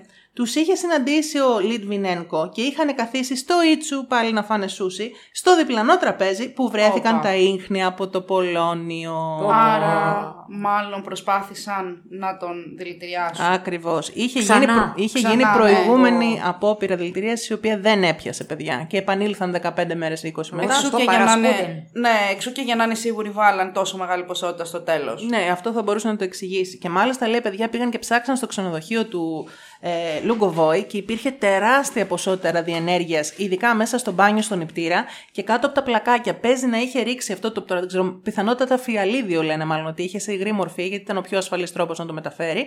Και πρέπει να το ρίξει αυτός μέσα στο, στο νηπτήρα. Είχε πάει μέσα στις σωληνώσει και ήταν, λέει, τέτοια μεγάλη έκκληση ραδιενέργειας σε εκείνο το σημείο που οι, οι ερευνητές δεν έκανε καν να μείνουν πολλή ώρα μες στο μπάνιο. Υπήρχε τεράστιο θέμα τότε.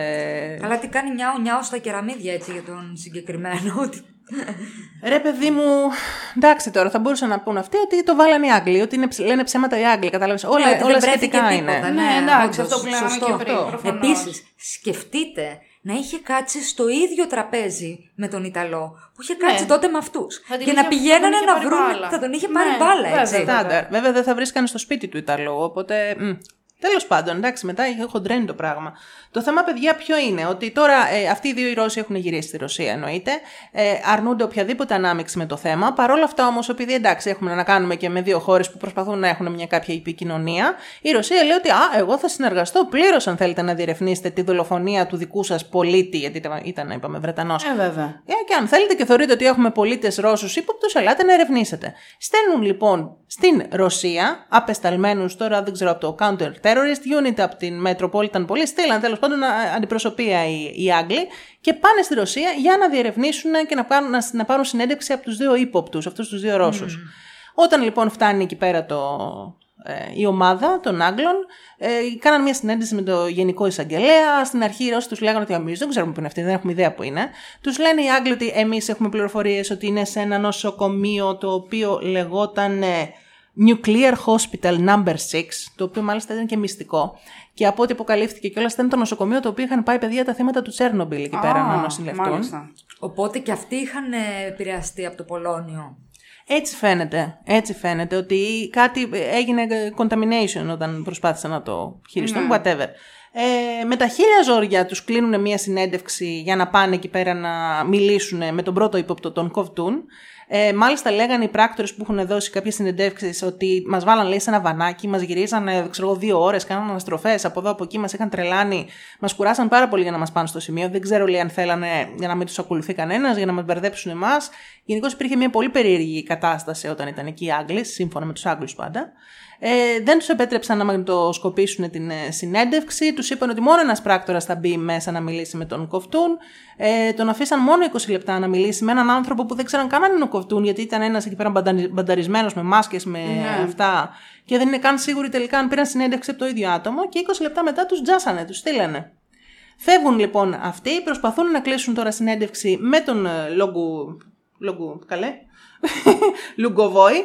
Ναι. Ε, ευχαριστώ που με βοηθάτε. Όχι, ε. Δεν τα, εγώ δεν τα θυμάμαι τα Κι εγώ ονόματα. με τα δεν ονόματα μπορώ να τα πω. Πάνε να κάνουν συνέντευξη με τον Λουγκοβόη, του τους κλείνουν συνέντευξη, τους τα ακυρώνουν, περιμένουν αυτοί εκεί πέρα. Και εκεί που πέρναγαν οι μέρες και είχαν απειβδίσει, τους καλούν εκεί πέρα και σε ένα τσάι. Ω, δεύτερη φορά. Πάλι. και επειδή ήταν αθώα τα παιδιά και δεν ξέραν και διψάγανε. χέστηκαν. Ήταν πάνω ειλικρινά τους, τώρα, δηλαδή. Από το φόβο τους. Δεν χέστηκαν από το φόβο τους, αλλά είσαι πάρα πολύ κοντά, Έλενα. Μπράβο. Όπα, τι, χαίστηκαν πάνω τους τα λίδια; Φίλε, οι Ρώσοι, σύμφωνα με τους Άγγλους πάντα, τους δηλητηρίασαν με το τσάι Άντε που τους πάλι. προσέφεραν. Αλλά εντάξει, δεν τους δηλητηρίασαν να πεθάνουν. Τους έβαλαν μάλλον πιθανότητα κάποια μορφής ε, γαστρεντερίτιδα. Ω. Και παιδιά, χαρτο... Πριονοκορδέλα. Πρι- Χαρτοπόλεμος, παιδιά. Όλη η ομάδα της MI6 εκεί πέρα της Scotland Yard. Ωραία, εσύ. Καλά τώρα, συγγνώμη. Μαθαίνεις ότι ο τύπος δηλητηριάστηκε με τσάι. Και σου προσφέρουν τσάι και το πίνεις. Μετά οι ίδιοι οι Ε, Μα Ρώσοι φοβόντουσαν οι άνθρωποι, αλλά εντάξει, σου λέει ντρέπονταν κιόλας. Αφού μας έχουν κέρασαν. μάθει κιόλας να είναι και ευγενικοί οι Άγγλοι. Εντάξει και πίνουν τώρα το τσάι και σου λέει τους. κιόλας δεν Ε. γίνεται να. Κοίταξε, υπάρχει και η λογική, σου λέει δεν γίνεται τώρα να μας... Δεν υπήρχε λόγος να τους δολοφονήσουν. Και πολύ έξυπνο τους δηλητηριάσαν με γαστρεντερίτιδα. Σου λέει Δεν θα σας μπορώ να σε τσακίσω. σκοτώσω. Αλλά θα σε βασανίσω. Θα τους κάναν πολύ δύσκολη Θα τη σε ζωή. ξεκολλιάσω. Και μα- Θα σε ξεκολλιάσω. Το είπα και εγώ το επανέλαβα. Αχ, με σκοτώνετε. Προσπαθώ να κρατήσω ένα επίπεδο εδώ και δεν με αφήνετε. Μάλιστα, ένας. Ε, εντάξει, τον έχω λατρέψει αυτόν τον τύπο. Ε, τον έχω δει σε κάτι συνεντεύξεις. Τίμον λεγόταν. Ήταν μέλος της αντιτρομοκρατικής των ε, Αγγλικών Υπηρεσιών. Ο οποίος λέει την ιστορία και τα λέει και με πολύ κάφρικο τρόπο. Και λέει εκείνη την ώρα. Εμείς όμως λέει δεν πτοηθήκαμε, συνεχίσαμε την έρευνά μας. Απλά τη συνεχίσαμε με bursts. Ναι, με μικρές μικρές σε μικρές εκρήξεις, σε μικρές δόσεις. Διάλειμμα για την τουαλέτα, έρευνα. Διάλειμμα για την τουαλέτα, έρευνα. Φαντάσου να είχαν μόνο μία εκεί πέρα στο δωμάτιο τουαλέτα. Σε ξενοδοχείο νομίζω ήταν. Χαμός έγινε. Μου βουλώσαν τα λούκια, τα κιούγκια. Άθλιες είμαστε. Λοιπόν, παρόλα αυτά, ε, εντάξει, οκ, το ξεπέρασαν και επιτέλους τους ρημαδοκλείνουν και ένα ραντεβού με τον ε, Λουγκοβόι να τον δούνε. Πάνε εκεί πέρα πάλι με φύλαξη, δεν τους αφήνανε να, να κάνουν σωστά τη δουλειά τους. Τους λένε δεν μιλάει αγγλικά, θα έχετε διερμηνέα. Πολύ λίγο πάλι τους απάντησε κάποιες ερωτήσεις, δεν ήμουν και πολύ ικανοποιημένοι και τους διώξανε και μάλιστα φεύγοντας τους λέει και αυτός με υφάκι ε, καλή επιτυχία στις ερευνές σας στα αγγλικά. Που και καλά Ω, δεν ενώ μιλάει δεν για αγγλικά. ήξερε, Δεν μιλάει ναι, και ναι, αγγλικά. ναι. Ήταν good luck. Που πω παιδιά, τους, τους είχαν οι Ρώσοι σε φάση τύπου «Ναι, ελάτε, κάντε την έρευνά σας». Εντάξει, Τίποτα, ναι. δηλαδή σε τίποτα, φάση παιδάκια. Ναι, α, ψυχούλες μου. Ναι, ναι, ναι. ψυχούλες μου. Πάρτε και Χριστιανέ. τσαγάκι. Με έφτιασε για ακόμα μια Πιες το φορά. τσάι μπορώ, σου, ρε, μην- πιες το. Η Βάσο δίνει μόνη της. Κάνει και προφορές στο καμάρι μου. Λοιπόν, ε, και αφού λοιπόν γίνανε όλα αυτά, είχε αρχίσει και το σύμπαν οι άνθρωποι, συναντιούνται πλέον πριν φύγουν για να γυρίσουν πίσω στη χώρα τους που ανυπομονούσαν πια, ήταν σε φάση Παναγιά μου δεν αντέχω να μείνω όλο εδώ πέρα. Συναντιούνται με τον Russian General Prosecutor, κάποιον γενικό εισαγγελέα που επέβλεπε την υπόθεση και του λέει αυτός: Εμείς συνεργαζόμαστε πλήρως, θα σας δώσουμε και ό,τι στοιχεία έχουμε και πάρτε εδώ χαρτιά και πάρτε και στοιχεία και πάρτε και από μαγνητοφωνήσει, από συνεντεύξεις από Α, του δύο υπόπτους. Και είναι μάλιστα. αυτοί, όπως ακριβώς αντέδρασε τώρα η φίλη Έλενα, έτσι αντέδρασαν και αυτοί και λένε: «Α, Πολύ ωραία, Τι ευχαριστώ. καλοί άνθρωποι οι Ρώσοι. Βεβαίως. Και εμείς Βρέλες. τους κατηγορήσαμε ότι μας δώσαν Αχ, μια μωρέ. στρεντερίτιδα. Βρε λες, βρε λες να έφταιγε τελικά κανένα πυροσκή και να μην Ε, έφταιγαν τα τσάγια. Και σούπα, να μην πάρουμε πατάτα, να πάρουμε μόνο λουκάνικο.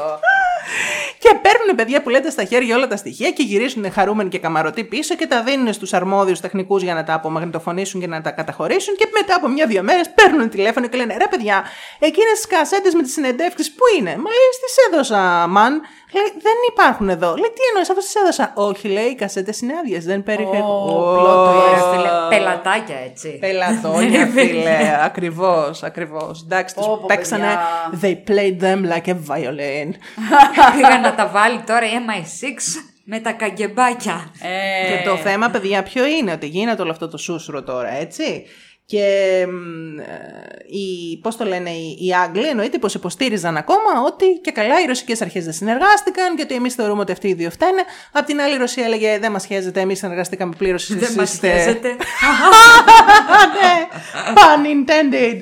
Ε, και τέλος πάντων, παιδιά μου, δυστυχώς ε, τα πράγματα εξελίχθηκαν. Ο καημένος ο Λιτβινένκο εκεί πέρα τον θάψανε στο Highgate Cemetery. Βάσο μου είχες πει ότι είχες πάει στο Highgate Cemetery. Είναι θαμμένος Α, εκεί. Ναι, παίζει να είδα και τον τάφο. Γιατί ήταν ενός εκεί πέρα Ρώσου που δολοφονήθηκε μου το είχε νομίζω. Ναι, το ρε τάφο. βλάκα, αυτό πήγες και είδες. Απίστευτο, ε. Ήθελα και εγώ να πάω, αλλά δεν πρόλαβα. Και του Μάρξ πάνω στη μια μπάντα. Ε, Τι λες τώρα, δηλαδή εσύ δεν πήγες ταξίδι, έκανες πολιτική αναδρομή εκεί πέρα στην Αγγλία.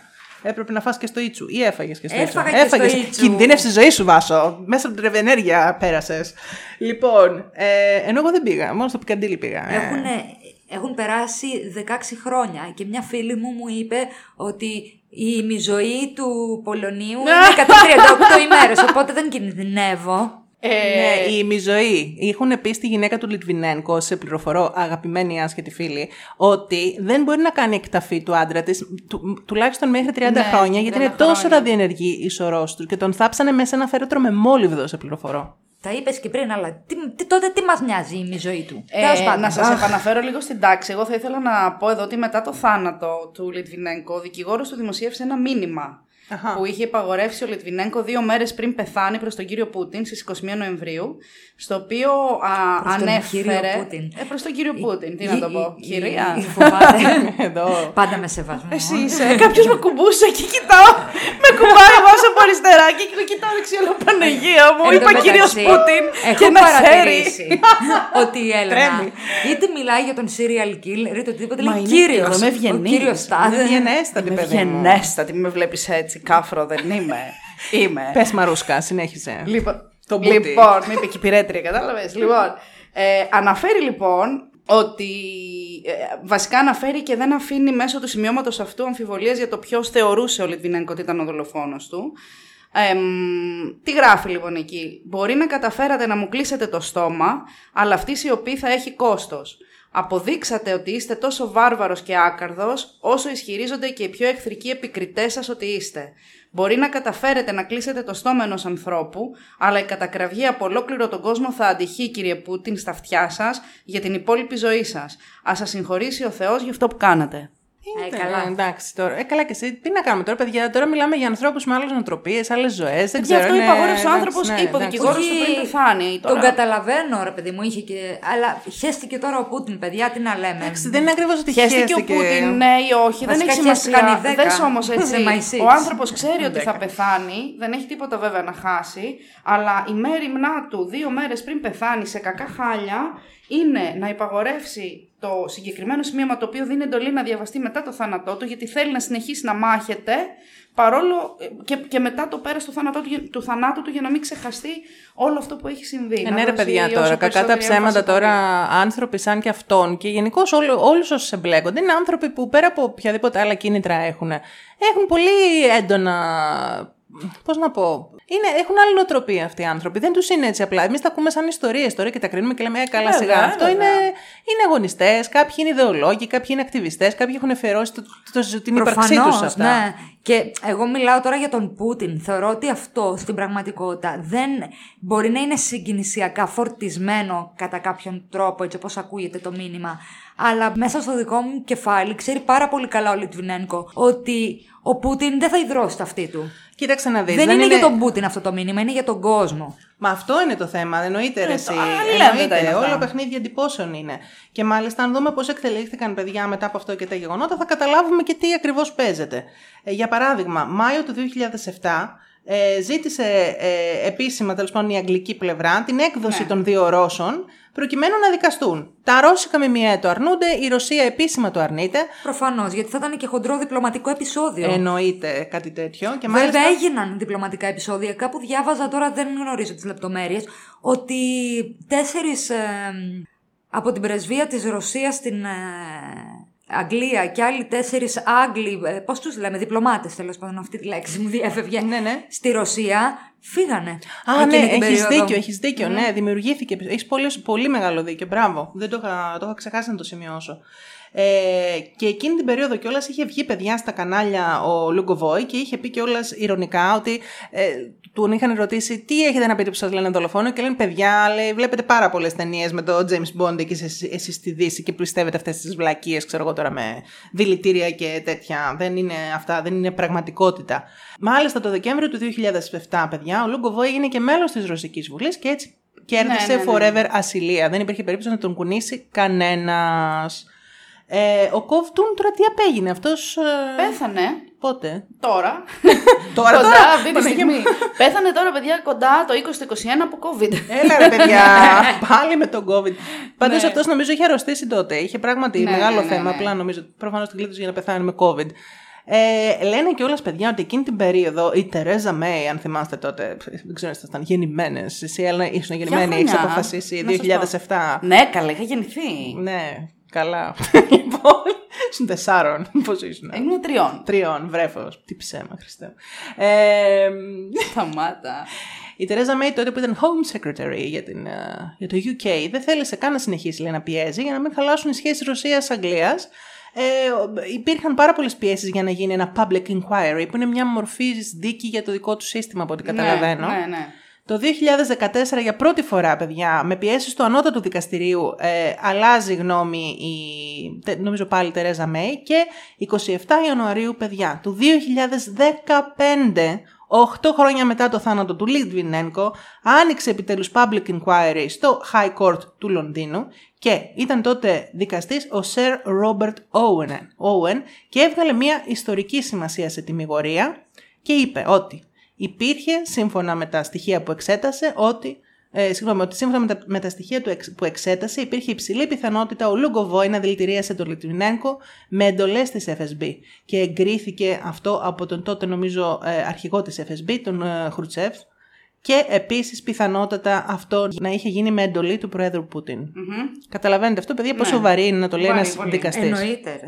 Ρε. Άλλη βαρύτητα έχει. Αυτό ήταν που κατάφεραν βέβαια παιδιά ε, να πετύχουν ε, η πλευρά Λιτβινέγκο και ε, εννοώ ότι δεν, είναι, Όχι δεν μόνο. καταδικάστηκε ποτέ κανένας στην πράξη με αυτό το Ναι. πράγμα έτσι. Ελεύθεροι ήταν ε, οι, οι καζόμενοι ως δολοφόνοι. Μια ηθική δικαίωση ένιωσε η σύζυγος και ο γιος του όταν ε, βγήκε αυτή η απόφαση γιατί είπαν ότι ο κόσμος έμαθε ανοιχτά τελικά τέλος πάντων ποιοι ήταν οι δολοφόνοι σύμφωνα με, το, με την αγγλική έρευνα.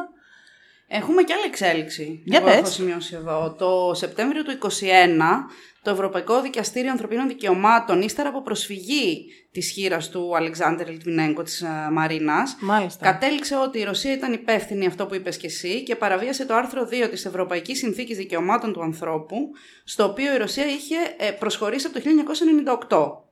Ε, μ, δεν θέλω να κουράσω τώρα με το τι ακριβώς, ποιες ήταν ακριβώς οι δηλωσεις Ουσιαστικά αποφάνθηκε το δικαστήριο ότι η Ρωσία έπρεπε να καταβάλει στη σύζυγό του ποσό 100.000 ευρώ, καθώς και 22.500 ευρώ για δαπάνες, αλλά δεν δέχτηκε τον ισχυρισμό της ετούσας να της ε, επιδικάσει αποζημίωση ύψους 3,5 εκατομμύριων ευρώ. Αυτό ήταν το ποσό που είχε Μάλιστα, ζητήσει. μάλιστα. Τα έδωσε η Ρωσία αυτά; Αυτό δεν το ξέρω. Η, αυτό που σας είπα είναι ότι η αντίδραση των, α, της ρωσικής πλευράς ήταν πάρα πολύ έντονη και δεν δέχτηκε τίποτα από όλα αυτά. Τώρα, η υπόθεση, φαντάζομαι επειδή αυτό που σας λέω είναι το Σεπτέμβριο του 2021, έτσι, δεν είναι Πάρα ούτε ένα πολύ χρόνο πρόσφατα, πριν. ναι, ναι. Οπότε δεν ξέρω πού καταλήγουμε, δεν ξέρω α, σήμερα τι, τι ακριβώς ε, συμβαίνει. Παιδιά, εγώ αυτό που ξέρω είναι ότι η Μαρίνα Λιτβινένκο ακόμα ενεργά όσο μπορεί συμμετέχει σε ντοκιμαντέρ, σε μίντια και μιλάει ανοιχτά για αυτό το θέμα και ανοιχτά κατά του καθεστώτος Πούτιν. Αυτό έχω καταλάβει. Ναι, και η υπόθεση αυτή έχει συγκλονίσει η παγκόσμια κοινότητα και παρακίνησε και πολλούς σκηνοθέτες για συγγραφείς να ασχοληθούν με την υπόθεση και το γενικότερο μυστήριο που την καλύπτει. Πολλά ντοκιμαντέρ, όπως λες, ε, εναλλαγυρίστηκαν γύρω από την υπόθεση.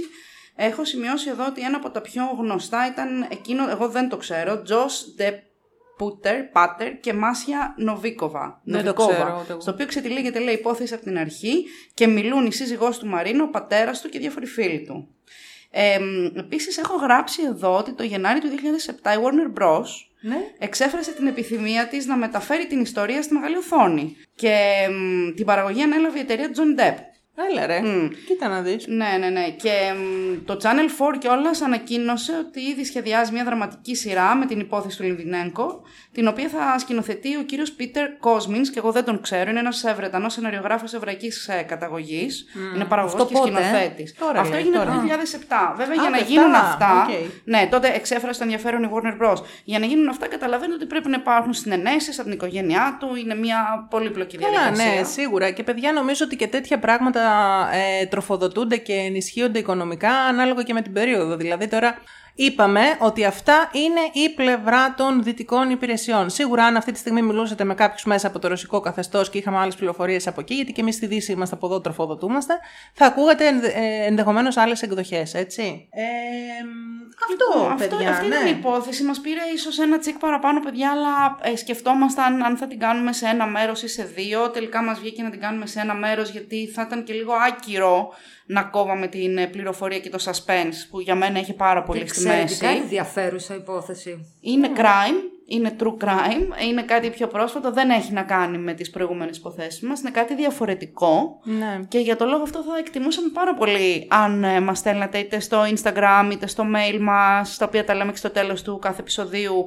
τις απόψεις σας. Αν σας άρεσε και αν θα θέλατε να ξανακούσετε κάτι παρεμφερές. Ε, ναι, και παιδιά, τίποτα. Δεν ξέρω ε, αν έχετε κάποιο άλλο σχόλιο πάνω στην υπόθεση. Βάσο μου, εσύ που είσαι και guest, θέλει να κάνεις κάποιο Και τελικό μορφωμένη. σχόλιο. Και μορφωμένη. Κάποιο τελ, Έχουμε κάποια χρόνο, εντύπωση. είναι ήδη... Μη σε απασχολεί Είμαστε αυτό. λίγο παραπάνω, Είσαι guest. αλλά- Εσύ μπορείς να μιλήσεις και 8 ώρες εδώ. Θα τις Αλλά κόψουμε μπορείς, όλες. Ναι, βέβαια. Όχι, στην πραγματικότητα νομίζω ότι κατά τη διάρκεια της ε, εκπομπής σχολιάστηκαν όλα τα σημαντικά κομμάτια της συγκεκριμένης υπόθεσης. Για Σκύλος πίνει νερό. ε, δεν δίψασε το πεζί μου. Το πεζί. Διακριτικά πίνει. Εντάξει. Ε, είναι λίγο μεγαλόσωμο, δεν θα το κάνουμε. Πες βάσο μου το συμπέρασμα. Όχι, δεν είναι κάποιο συμπέρασμα. Είναι αυτό που λέγαμε και καθ' όλη τη διάρκεια της εκπομπής. Ότι σε τέτοιου τύπου περιπτώσεις και με- για γεγονότα δηλαδή που έχουν συμβεί τόσο πρόσφατα, οι απόψεις δίστανται. Η προπαγάνδα που θα υπάρξει από κάθε πλευρά, που είναι πάρα πολύ λογικό να υπάρχει όταν μιλάμε για ε, μυστικές υπηρεσίες, Ναι. διπλωματία. Ναι, ναι Και- θέλει όλα ρε παιδί μου, όλα αυτά είπαμε να τα εξετάσουμε με ένα grain of salt, όπως λένε οι φίλοι μας. Αυτό. ε, Και επιλέγει ο καθένας τι θέλει να πιστέψει. Ναι, εντάξει, τι θέλει να πιστέψει. Ναι, σωστά, έχεις δίκιο. Τι θέλει να πιστέψει, τι θέλει να διαβάσει, πόσο θέλει να ασχοληθεί. Anyway, ε, Έλληνα, θα αφήσεις το κινητό σου, μη σκουπανίσω καμία με τις σημειώσεις και να συμμετάσχεις. δεν έχω κάτι άλλο, παιδιά, να προσθέσω. Είπα τόσα πράγματα για αυτή την υπόθεση. Παράπονο δεν έχετε.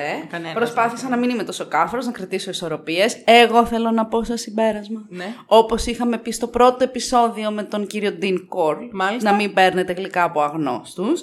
Να μην πίνετε τσάι από αγνώστους. να έρχεστε σε εμάς που μας ξέρετε τώρα πια και μας εμπιστεύεστε, μην το κάνετε. να πιείτε τσάι μαζί μας. Να πίνετε τσάι στο σπίτι σας και να μας ακούτε. Να μην πίνετε τσάι σε άγνωστες τσαγεροί με ανθρώπους που δεν γνωρίζετε και δεν εμπιστεύεστε. Ποτέ δεν ξέρετε ποιος θα σας την κάνει. Ο κίνδυνος υπάρχει παντού. Δεν θέλουμε να κοιμάστε ήσυχοι. Αυτός είναι ο σκοπός αυτού του podcast. Θέλουμε να τρέμετε από το πρωί μέχρι το βράδυ της ζωής σας. Είμαστε και τρεις εντωμεταξύ, οπότε ε, μπορούμε να παριστάνουμε για κλείσιμο τις τρεις αδερφές του Τσέχοφ και να πούμε. Στη Μόσχα, αδερφές μου! Στη Μόσχα! Αν σας αρέσει η εκπομπή μας, πηγαίνετε αμέσως να μας ακολουθήσετε στο Instagram Dumb and Dumber κάτω παύλα podcast. Κάντε μας follow σε Spotify, Apple και Google Podcasts. Αφήστε μας και ένα υψηλό rating, γιατί όλα αυτά θα μας βοηθήσουν να αγοράσουμε ένα καινούριο set τσαγιού. Στείλτε μας τις προτάσεις σας, τις παρατηρήσεις σας, τυχόν ερωτήσεις και μηνύματα λατρείας στο mail dumbandumberpod.gmail.com Ευχαριστούμε.